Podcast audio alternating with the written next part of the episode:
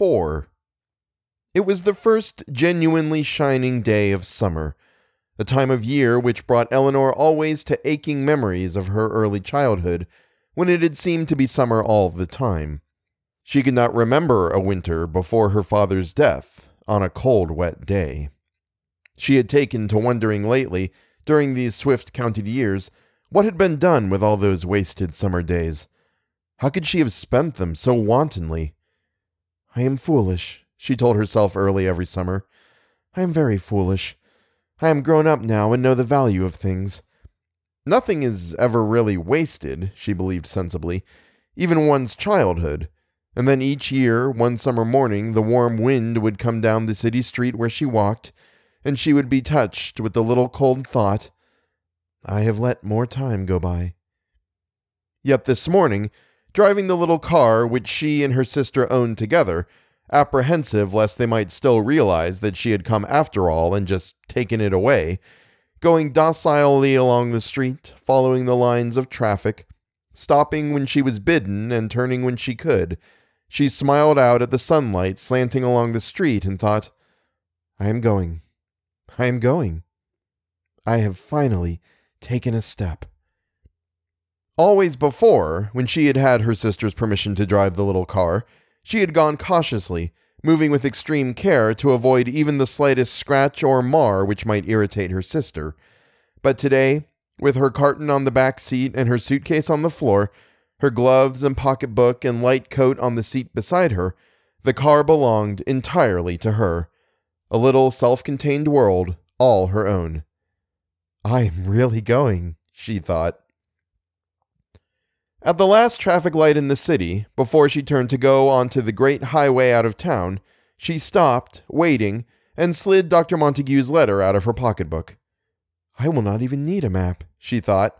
He must be a very careful man. Route 39 to Ashton, the letter said, and then turn left onto Route 5 going west. Follow this for a little less than 30 miles, and you will come to the small village of Hillsdale. Go through Hillsdale to the corner with a gas station on the left and a church on the right, and turn left here onto what seems to be a narrow country road. You will be going up into the hills, and the road is very poor.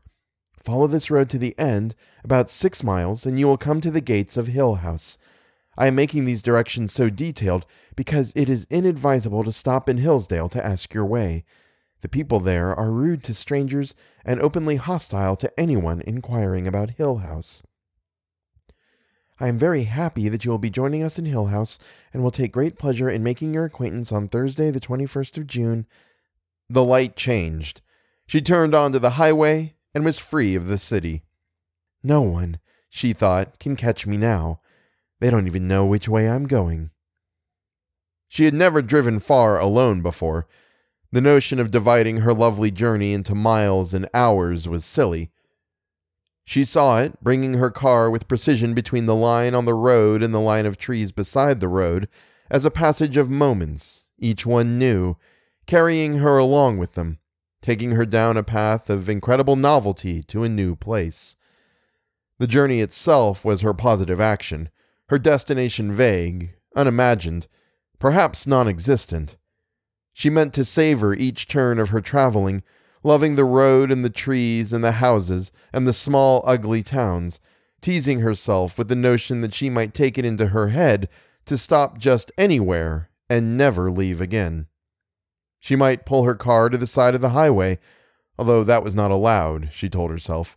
She would be punished if she really did, and leave it behind while she wandered off past the trees into the soft, welcoming country beyond. She might wander till she was exhausted, chasing butterflies or following a stream, and then come at nightfall to the hut of some poor woodcutter who would offer her shelter. She might make her home forever in East Barrington or Desmond or the incorporated village of Burke. She might never leave the road at all, but just hurry on and on until the wheels of the car were worn to nothing and she had come to the end of the world. And, she thought, I might just Go along to Hill House, where I am expected and where I am being given shelter and room and board and a small token salary in consideration of forsaking my commitments and involvements in the city and running away to see the world. I wonder what Dr. Montague is like. I wonder what Hill House is like. I wonder who else will be there. She was well away from the city now, watching for the turning onto Route 39, that magic thread of road Dr. Montague had chosen for her, out of all the roads in the world, to bring her safely to him and to Hill House. No other road could lead her from where she was to where she wanted to be. Dr. Montague was confirmed, made infallible. Under the sign which pointed the way to Route 39 was another sign saying Ashton, 121 miles.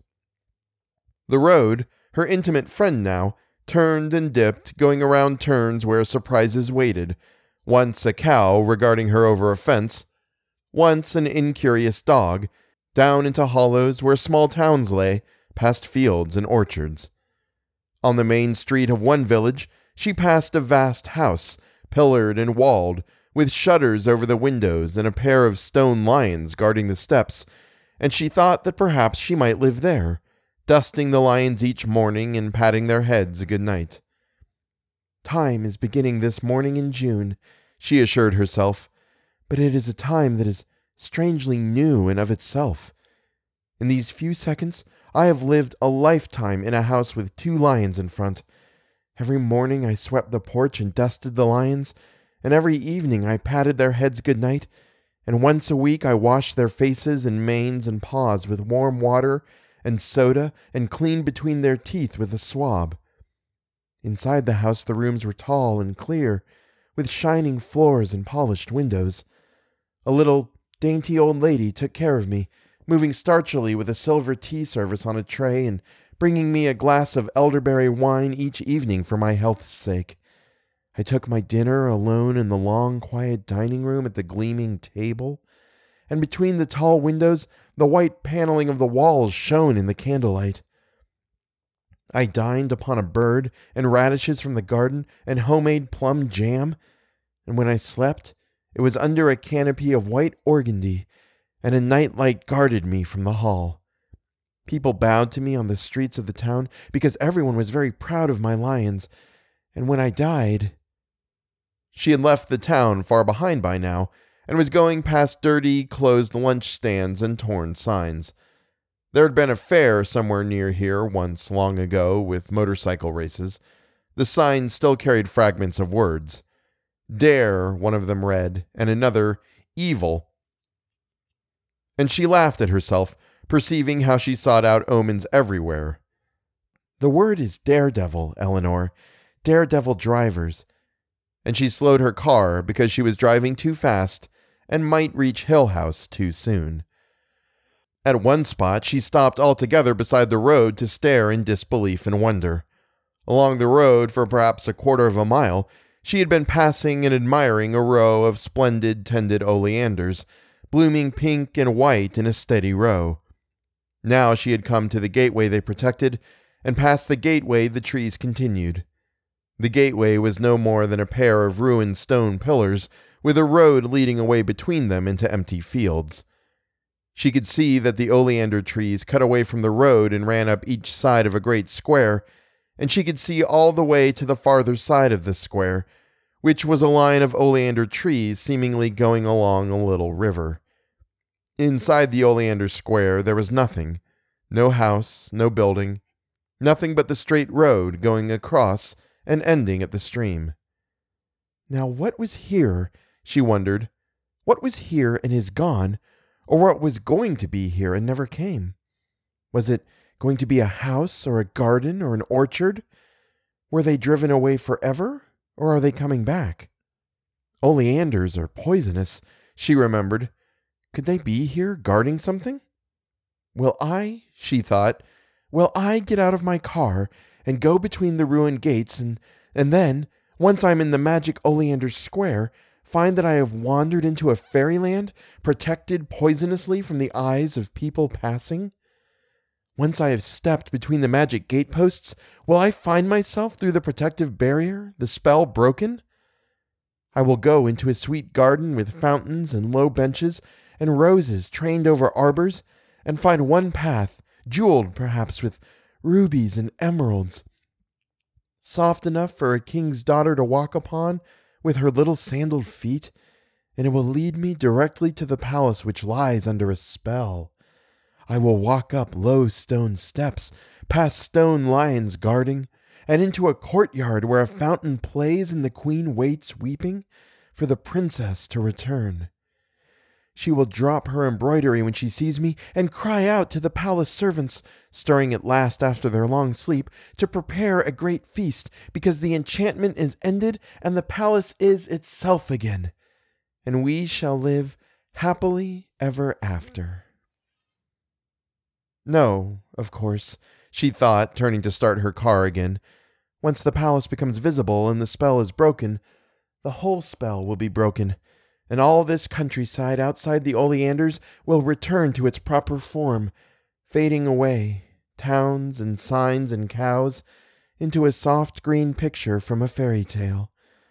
Then, coming down from the hills, there will be a prince riding bright in green and silver, with a hundred bowmen riding behind him, pennants stirring, horses tossing, jewels flashing.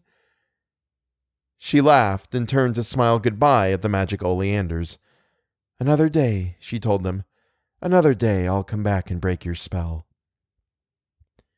She stopped for lunch after she had driven a hundred miles and a mile. She found a country restaurant which advertised itself as an old mill and found herself seated, incredibly, upon a balcony over a dashing stream, looking down upon wet rocks and the intoxicating sparkle of moving water, with a cut glass bowl of cottage cheese on the table before her and corn sticks in a napkin. Because this was a time in a land where enchantments were swiftly made and broken, she wanted to linger over her lunch, knowing that Hill House always waited for her at the end of her day. The only other people in the dining room were a family party, a mother and father with a small boy and girl, and they talked to one another softly and gently. And once the little girl turned and regarded Eleanor with frank curiosity, and after a minute smiled. The lights from the stream below touched the ceiling and the polished tables and glanced along the little girl's curls, and the little girl's mother said, She wants her cup of stars. Eleanor looked up, surprised. The little girl was sliding back in her chair, sullenly refusing her milk, while her father frowned and her brother giggled, and her mother said calmly, She wants her cup of stars. Indeed, yes, Eleanor thought. Indeed, so do I. A cup of stars, of course.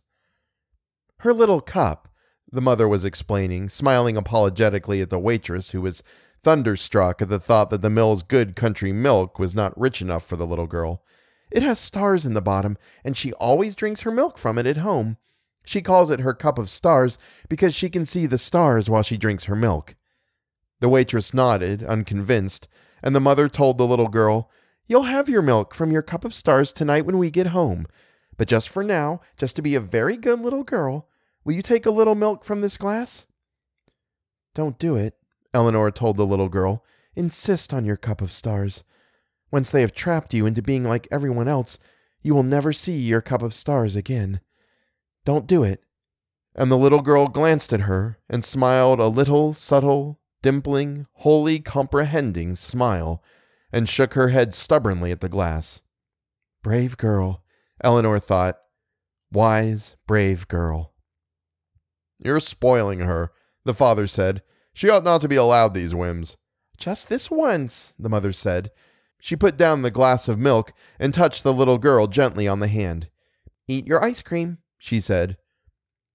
When they left, the little girl waved goodbye to Eleanor and Eleanor waved back, sitting in joyful loneliness to finish her coffee while the gay stream tumbled along below her. I have not very much farther to go, Eleanor thought. I am more than halfway there. Journey's end, she thought, and far back in her mind, sparkling like the little stream, a tag end of a tune danced through her head, bringing distantly a word or so. In delay there lies no plenty, she thought, in delay there lies no plenty. She nearly stopped forever just outside Ashton because she came to a tiny cottage buried in a garden. I could live there all alone, she thought, slowing the car to look down the winding path to the small blue front door with, perfectly, a white cat on the step. No one would ever find me there either, behind all those roses. And just to make sure, I would plant oleanders by the road. I will light a fire in the cool evenings and toast apples at my own hearth. I will raise white cats and sew white curtains for the windows, and sometimes come out of my door to go to the store to buy cinnamon and tea and thread. People will come to me to have their fortunes told, and I will brew love potions for sad maidens. I will have a robin.